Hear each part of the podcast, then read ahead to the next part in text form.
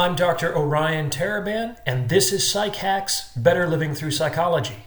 The subject of today's short talk is Follow the Function. Now, I'm kind of stealing this title from police investigators who, when they're trying to unravel a mystery, often say, Follow the money. Who stands to benefit as a result of this crime? So, if you take a look at your life and you see certain habits or behaviors that, on the surface, seem to cause a lot of harm or stress or difficulty for you, but that you still have trouble getting rid of or changing into a more adaptive version, follow the function. What is this behavior doing in the context of your life? It has to serve a function, or else it still wouldn't be there. Even if it's dysfunctional. Remember, most of the word dysfunction is the word function. Most of what is dysfunctional is actually functional. It serves a purpose. It just tends to create additional or more painful problems as a consequence of its offered solution. In the vast majority of cases, maladaptive habits or vices serve a function that, in the mind of the individual, is a net positive.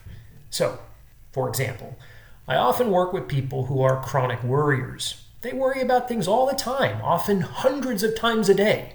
They understand rationally that most of the things they're concerned about will never happen, and yet they feel kind of ambivalent about blocking this compulsion, and they often resist efforts to intervene and address the issue despite asking for help. And this has to do with the function that this behavior is serving in that person's life.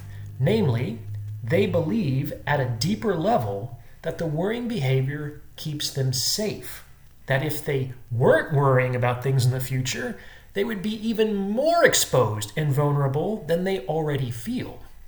So, even though they understand that the worrying corrodes their quality of life, they believe, as a sum total, that behavior to be a net positive, since the perceived protective factors associated with the worrying outweighs the pain and distress it more obviously causes. So these folks can be highly resistant to giving it up.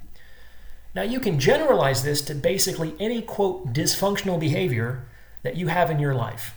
It's still around because, on some level, you believe it to be a net positive. That, as problematic as this behavior has become, maintaining it is still preferable to giving it up, which might expose you to even greater levels of pain or distress, at least in your imagination. So that means to address the issue of, say, chronic worrying, you would have to find some other more adaptive behavior that still serves that function, namely the function of reducing my feeling of vulnerability or the function of increasing my feeling of safety, both of which are important needs. The issue is that this behavioral solution tries to meet those needs while creating a lot of other problems in the meantime. So if you're having difficulty trying to understand why some habit persists in your life despite it causing you pain or distress, follow the function. What is it doing in your life? How are you considering it a net positive within your own subjective understanding? That's what I got for you today. We'll talk more in future episodes.